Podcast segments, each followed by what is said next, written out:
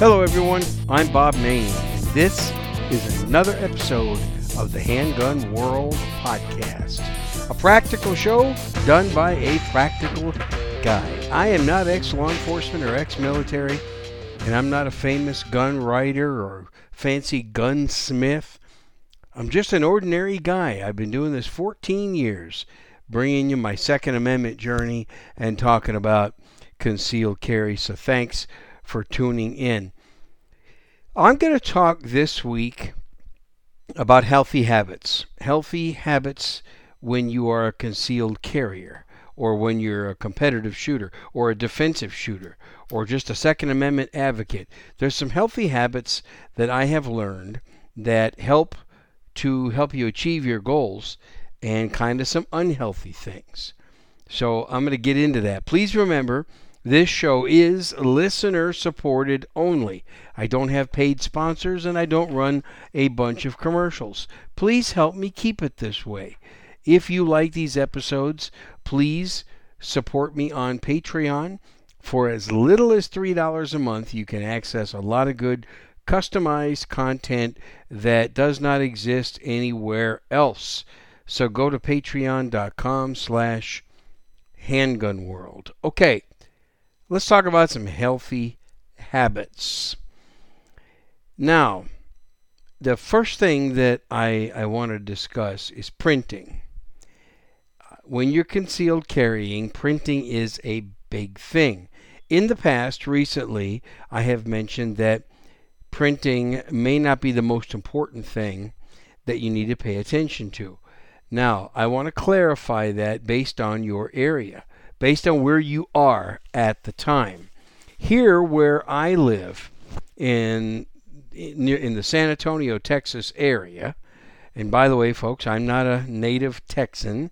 I was born in New York City, raised up in Wisconsin. I consider Wisconsin my home state, although I've been in Texas now 28 years. I've been in Texas longer than I lived in Wisconsin. So I guess I'm a Texas transplant. We are gun friendly here, for the most part, not everywhere. And I'm going to talk about that. So try not to print.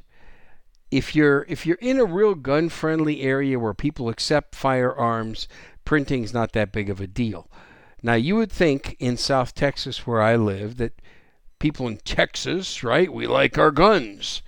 Well, there are some not so bright people when it comes to guns here in this state. You would think they would be smarter than they are, but they're not, and I'm going to get into that in a moment. So you can't always assume that people are smart or accepting or that they're gun friendly. I guess you have to just assume that they're not gun friendly. Now, I like to carry outside of the waistband.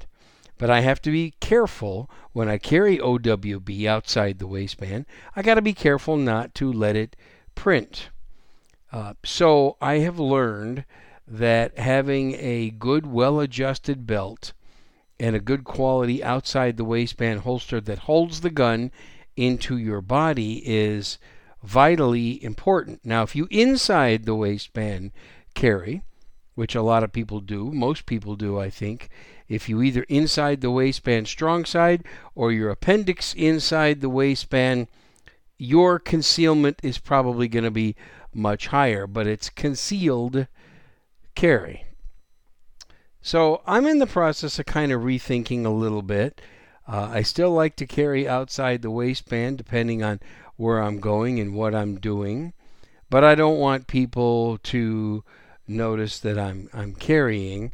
I struggle with appendix carry, not because I'm too big for it. I just can never seem to make it comfortable. I've lost 11 pounds in the last three weeks, and I've decided to increase my activity. Uh, I walk two to three miles a day now, and that and a good diet, and I've been able to lose some weight. I didn't I didn't start off too big for appendix carry anyway, and a lot of big guys appendix carry. I mean, look at Spencer Keepers. I've had Spencer Keepers as a guest on this show many times. He's a contributor to the Patreon page. He's on my YouTube channel talking about some stuff. and he is able to concealed carry appendix inside the waistband, large guns. Um, some people can make it work, some not with the right holster, like a keeper's holster and many of the other good ones out there, and a good belt. And if you know what you're doing and actually get some instruction, you can conceal carry just about anything, anywhere. I still prefer the small guns for all kinds of carry. I still prefer them for outside the waistband, inside the waistband, appendix, uh, pocket carry. Pocket carry is not so bad. I want to talk a little bit about that in this episode, but I still prefer the smaller guns. You know, they're so good making smaller guns these days. They're making them with decent capacity, lightweight, accurate, easy to use, reliable. So why not? I mean, when you can carry something like a SIG P365, when you can carry something like uh, any other micro 9 millimeter that's high quality and high capacity, you know, why not? A Springfield Hellcat or, you know, even a uh, uh even the old Walther PPS M2. I, I had a listener email me and saying he's he's carrying a Walther PPS M2. Uh, even if you're pocket carrying a J frame revolver, or maybe you're carrying a J frame revolver appendix. A lot of people do that. A lot of people can easily conceal a revolver appendix carry. And there's real good holsters out there.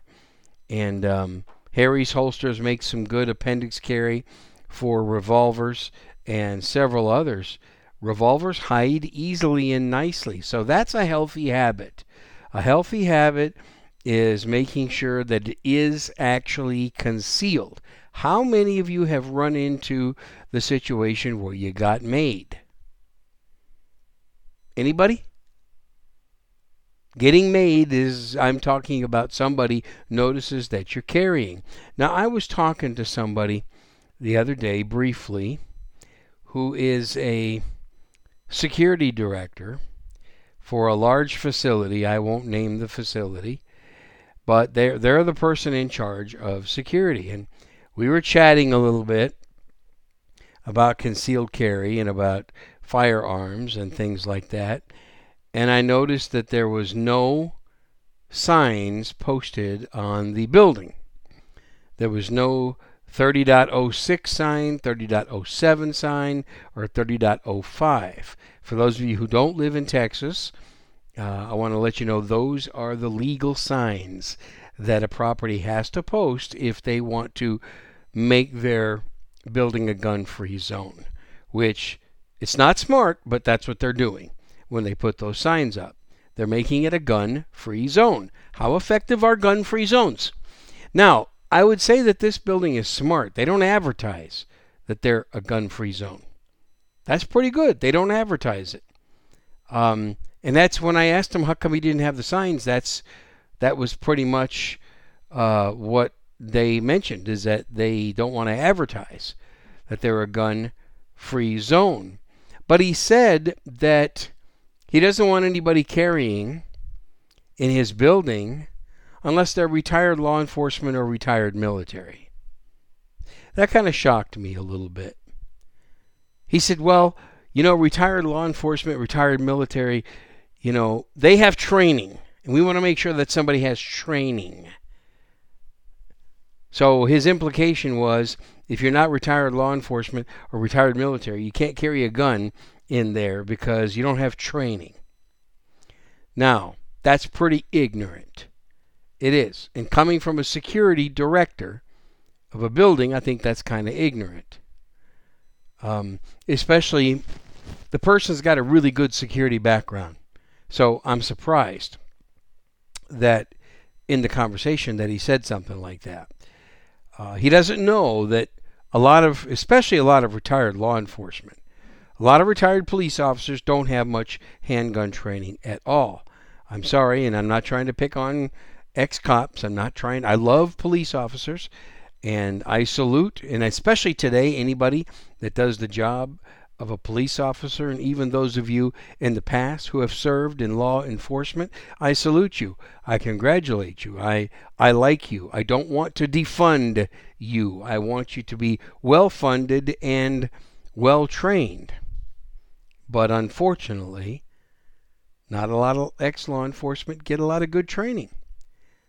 Uh, I can't tell you how many ex law enforcement came through my classes when I was teaching with Ben Branam for 11 years. We had a lot of ex law enforcement come through. And you know what? Most of the ex cops said, wow, we never got training like this.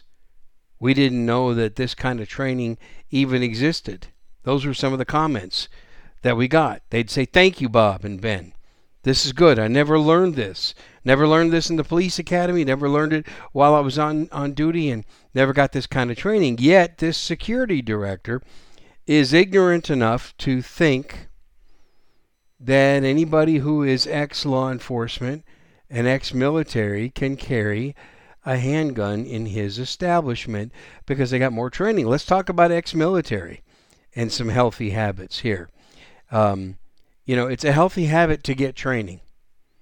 That's my point that I'm trying to make right now. It's a healthy habit to get training. We had a lot of ex military also come through our training because they didn't get any handgun training when they were in the military. A lot of them didn't. I mean, the officers, the commanders, perhaps they get some handgun training and are carried a hand, or issued a handgun and they can carry a handgun. But a lot of people, a lot of just general enlisted and, and people who did not move up in rank, a lot of them only got rifle training. They didn't get handgun training. So we had a lot of ex military people come through. And I remember a couple of them saying to me and Ben when we started the class, We're here because we want to learn how to shoot a handgun better. You cannot assume that anyone who is ex military or ex law enforcement has had a lot of training. Yet a security director is pretty ignorant in thinking so. Anyway, off that subject, it's a healthy habit to get training. I don't know how many of you listen to the Varsity Firearms podcast. Do you listen to that show? You might want to. John Valenti's doing a real good job, and one thing I like is he keeps his episodes short, down to about 20 to 25 minutes. I think I'm going to borrow that idea from him. He recently had me on as a guest, and I emphasized the importance of basic concealed carry training. Not the training for your license to get your license. That's not training. That's a briefing on the legalities of where you can and cannot carry. That's about it. Rarely are you going to find a license to carry instructor that actually gives you uh, uh training on self defense. In fact, most of them don't even give you much training on safety either. I said go seek safety training. Handgun safety training. That's the first thing you should do. That's a healthy habit. Okay, healthy habit for carrying a gun or owning a gun. And don't go get safety training from your uncle. Don't get it from Uncle Tom, you know, or uh, I didn't mean that derogatory. Let's say Uncle James. Don't get don't get your training from Uncle James. All right, don't don't get it from your grandfather. Uh, don't even get it from your dad. Okay, go get training from a third party. All right, ladies, don't get training from your husband. Go get it from a third party. Usually works out better. we see that all the time. Getting training from a third party usually works out better. So that's another healthy habit. Go outside of your sphere of influence. All of us have a sphere of influence, right?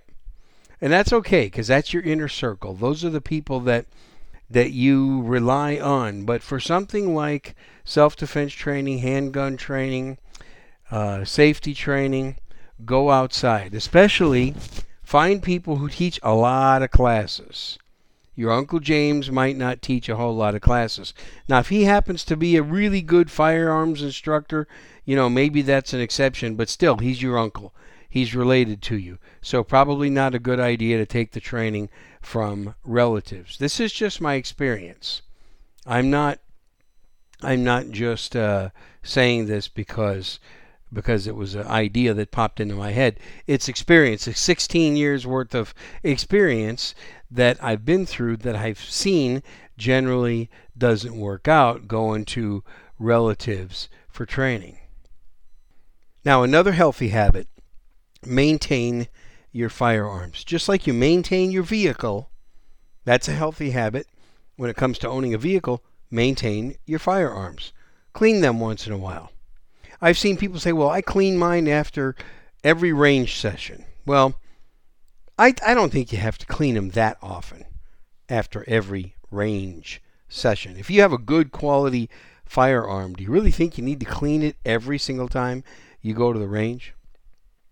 That most likely is not necessary unless you have some kind of a really old antique collectible gun and you go fire that then maybe maybe because of its age and its lack of engineering maybe you might want to clean that after every range session. But you do need to clean your concealed carry guns. I also see people that write or or I hear them say things like, "I've never cleaned this thing. I got 3,000 rounds and I've never cleaned it, and I and I carry it every day, but never cleaned it." I don't think that's a very good idea either. Do you? I don't. I don't think so. You know, when you get a gun, when you buy a gun brand new, it's brand new. It's clean, mostly clean. I mean, it's not spick and span clean, but it's mostly clean. Okay, there's not a lot of buildup and carbon and stuff like that because it's brand new. Well, try to keep it in that condition as much as you can. I typically I typically clean my guns about every 3 to 500 rounds. And I have all my firearms are reliable even if I don't clean them for 300 rounds. And you know how I know that? I test them. I test them. When I buy a gun brand new, I do put some oil on it and clean it up just a little bit, just just to start from a really clean gun. And and I usually put three to three to probably three to four hundred rounds through it. And uh, all the ones I have now that I own made it through the first 300 rounds no problem. Even my Shadow Systems guns. Shadow Systems says it's a 200 round break-in period for their guns. I didn't experience that. Mine did not need a break in period. Mine were fine. They were fine for the first 200 rounds. Extremely reliable. My SIG P365s, eh, no problem for the first 200, actually a little bit more than that before I actually cleaned them. No problem whatsoever. My Glock 42, no problem. Glock 19, no problem for a couple of hundred rounds. No big deal. I remember when I first bought my first little small single stack small carry gun. It was a Kahr PM9. Hey, those were really popular. They're still semi popular today, but you know, there's other guns like the 365 and the Hellcat and the Glock 43X and many others like that that really have gone way beyond the Kahr PM9. But the Kahr PM9 still has some real good qualities. You know, it's a nice, smooth, double action only gun, and that's I think that's very safe.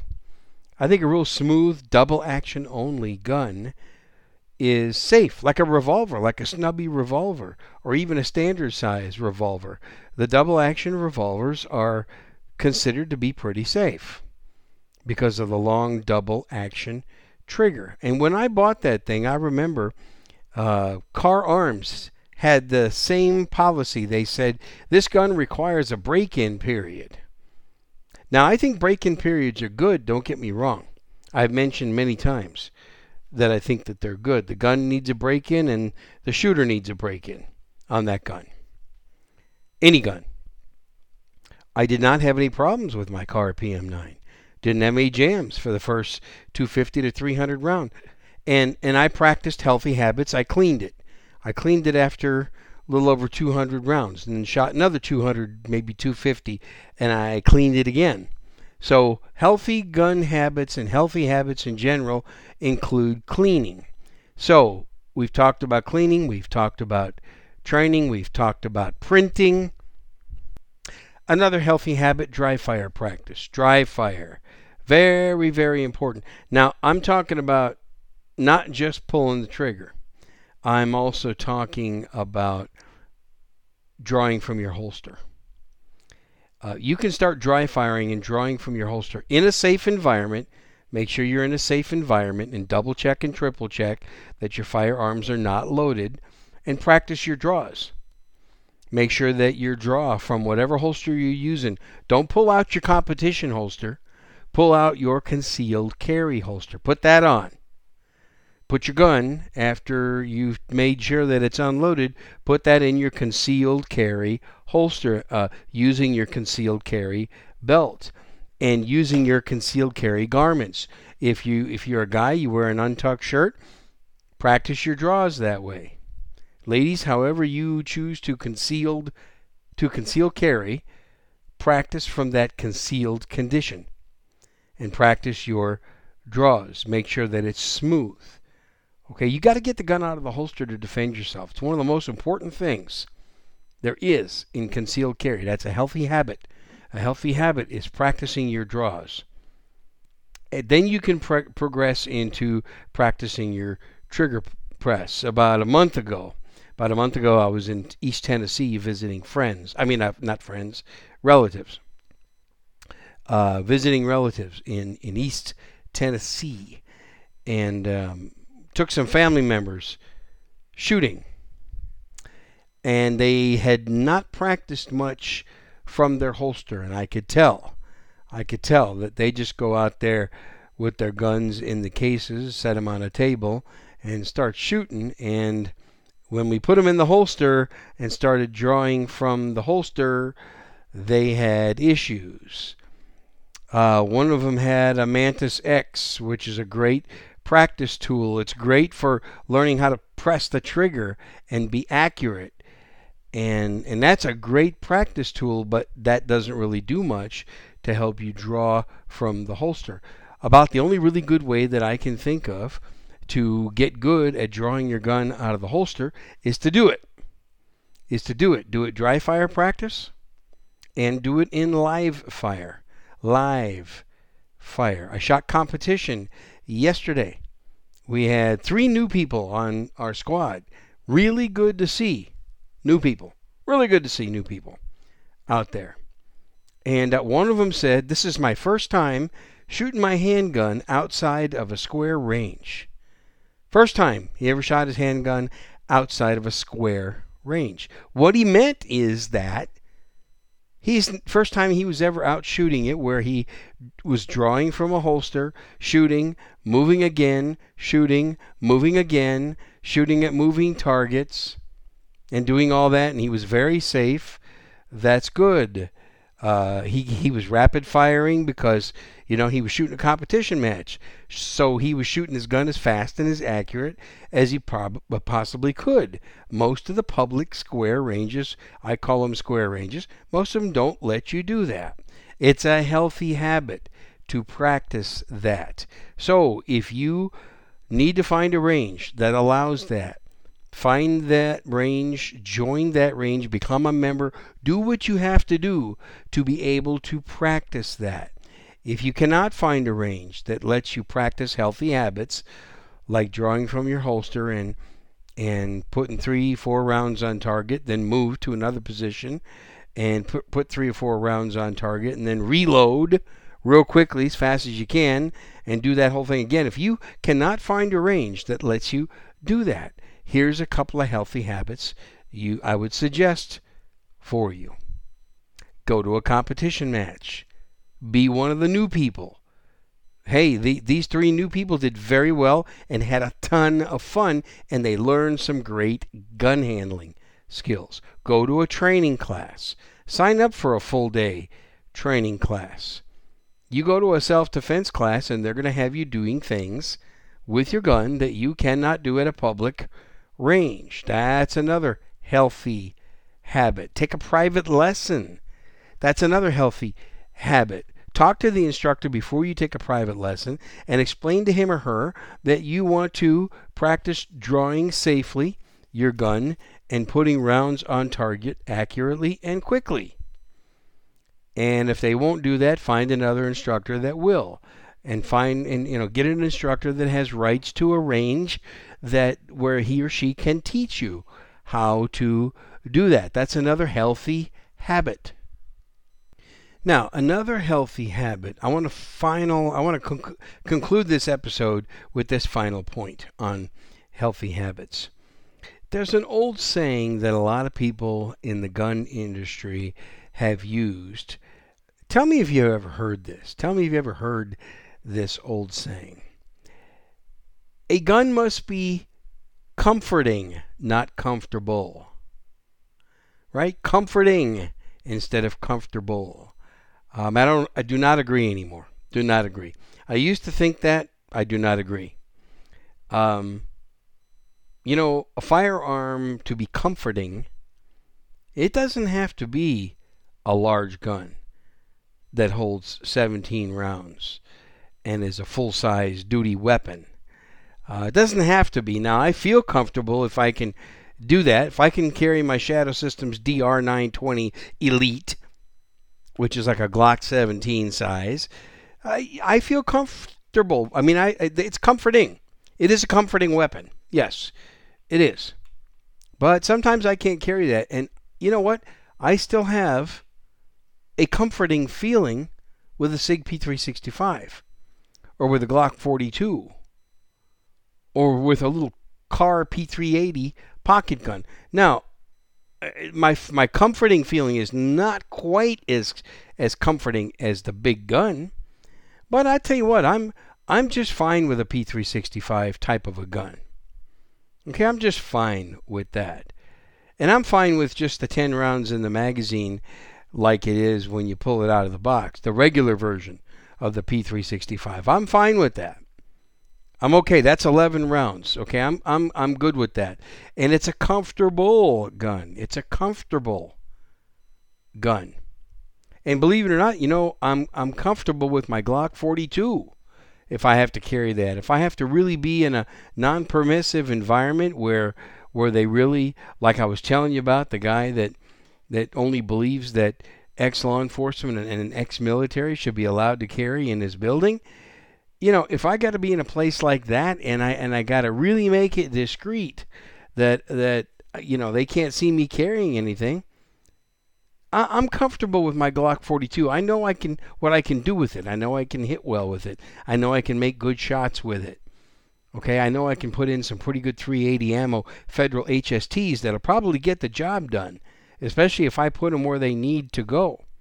I know people who are who have a J-frame revolver with them and, and it's comforting. It's comforting and comfortable.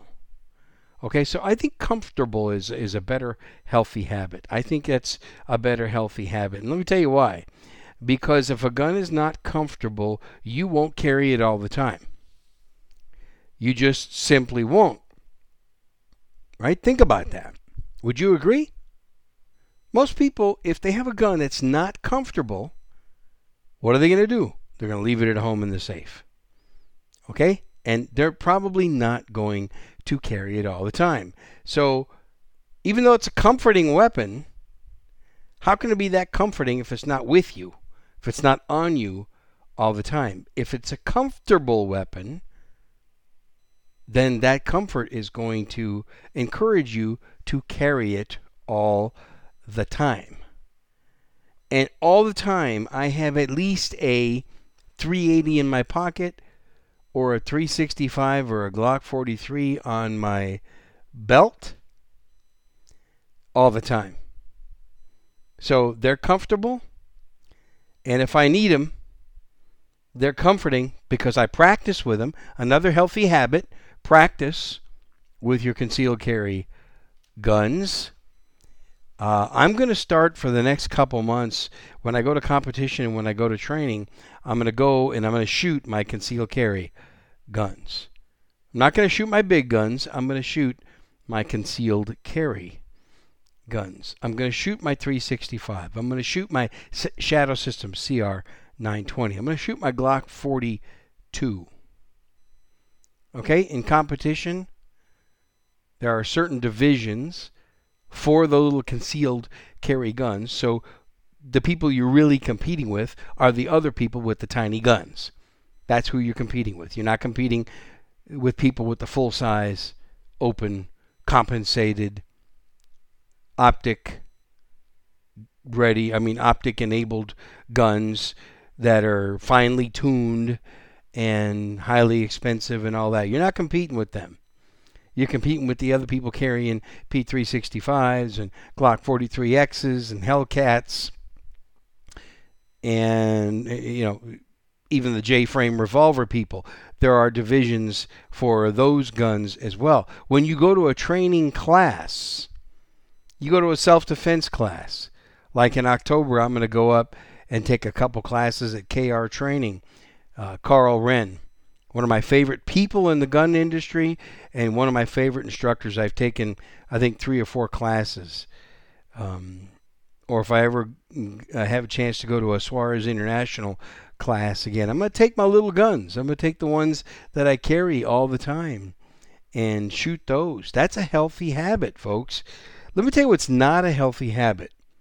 And this is my this is really my final point of this episode. What's not a healthy habit is to carry something that you've barely shot, that you don't practice with, and you don't know what you can do with it. That's not a healthy habit. I'm sorry, it's just not. Because how effective do you think you can be with that gun if you have to use it? I know it's a last resort. I know that going to your gun and having to use your gun is a last resort. You don't want to have to do that, do you? I'm going to say though that you you need to be able to perform with it. That's just all I'm saying. You got to be able to perform with it and perform regularly. And you got to make sure that it's that it's reliable. That it's also it's going to perform the way you want it to. So don't don't get into the unhealthy habit of not practicing and not training. That's it. What do you think? What do you think of healthy habits here? I've covered just a few. There's more. I think I'm probably going to be doing another another part 2 on on healthy habits. And I got some other healthy habits I want to talk about that are similar to applying to the uh, the art of concealed carry, but I'm going to kind of deviate a little bit away from that and get into some other healthy habits probably in another episode.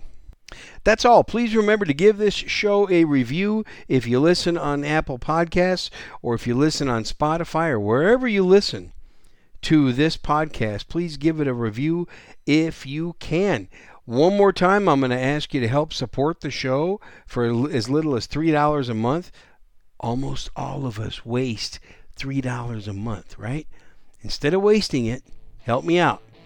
And uh, that's it. So remember, shoot straight, shoot safe, read your Bible every day. And I'll talk to you again next time. Goodbye.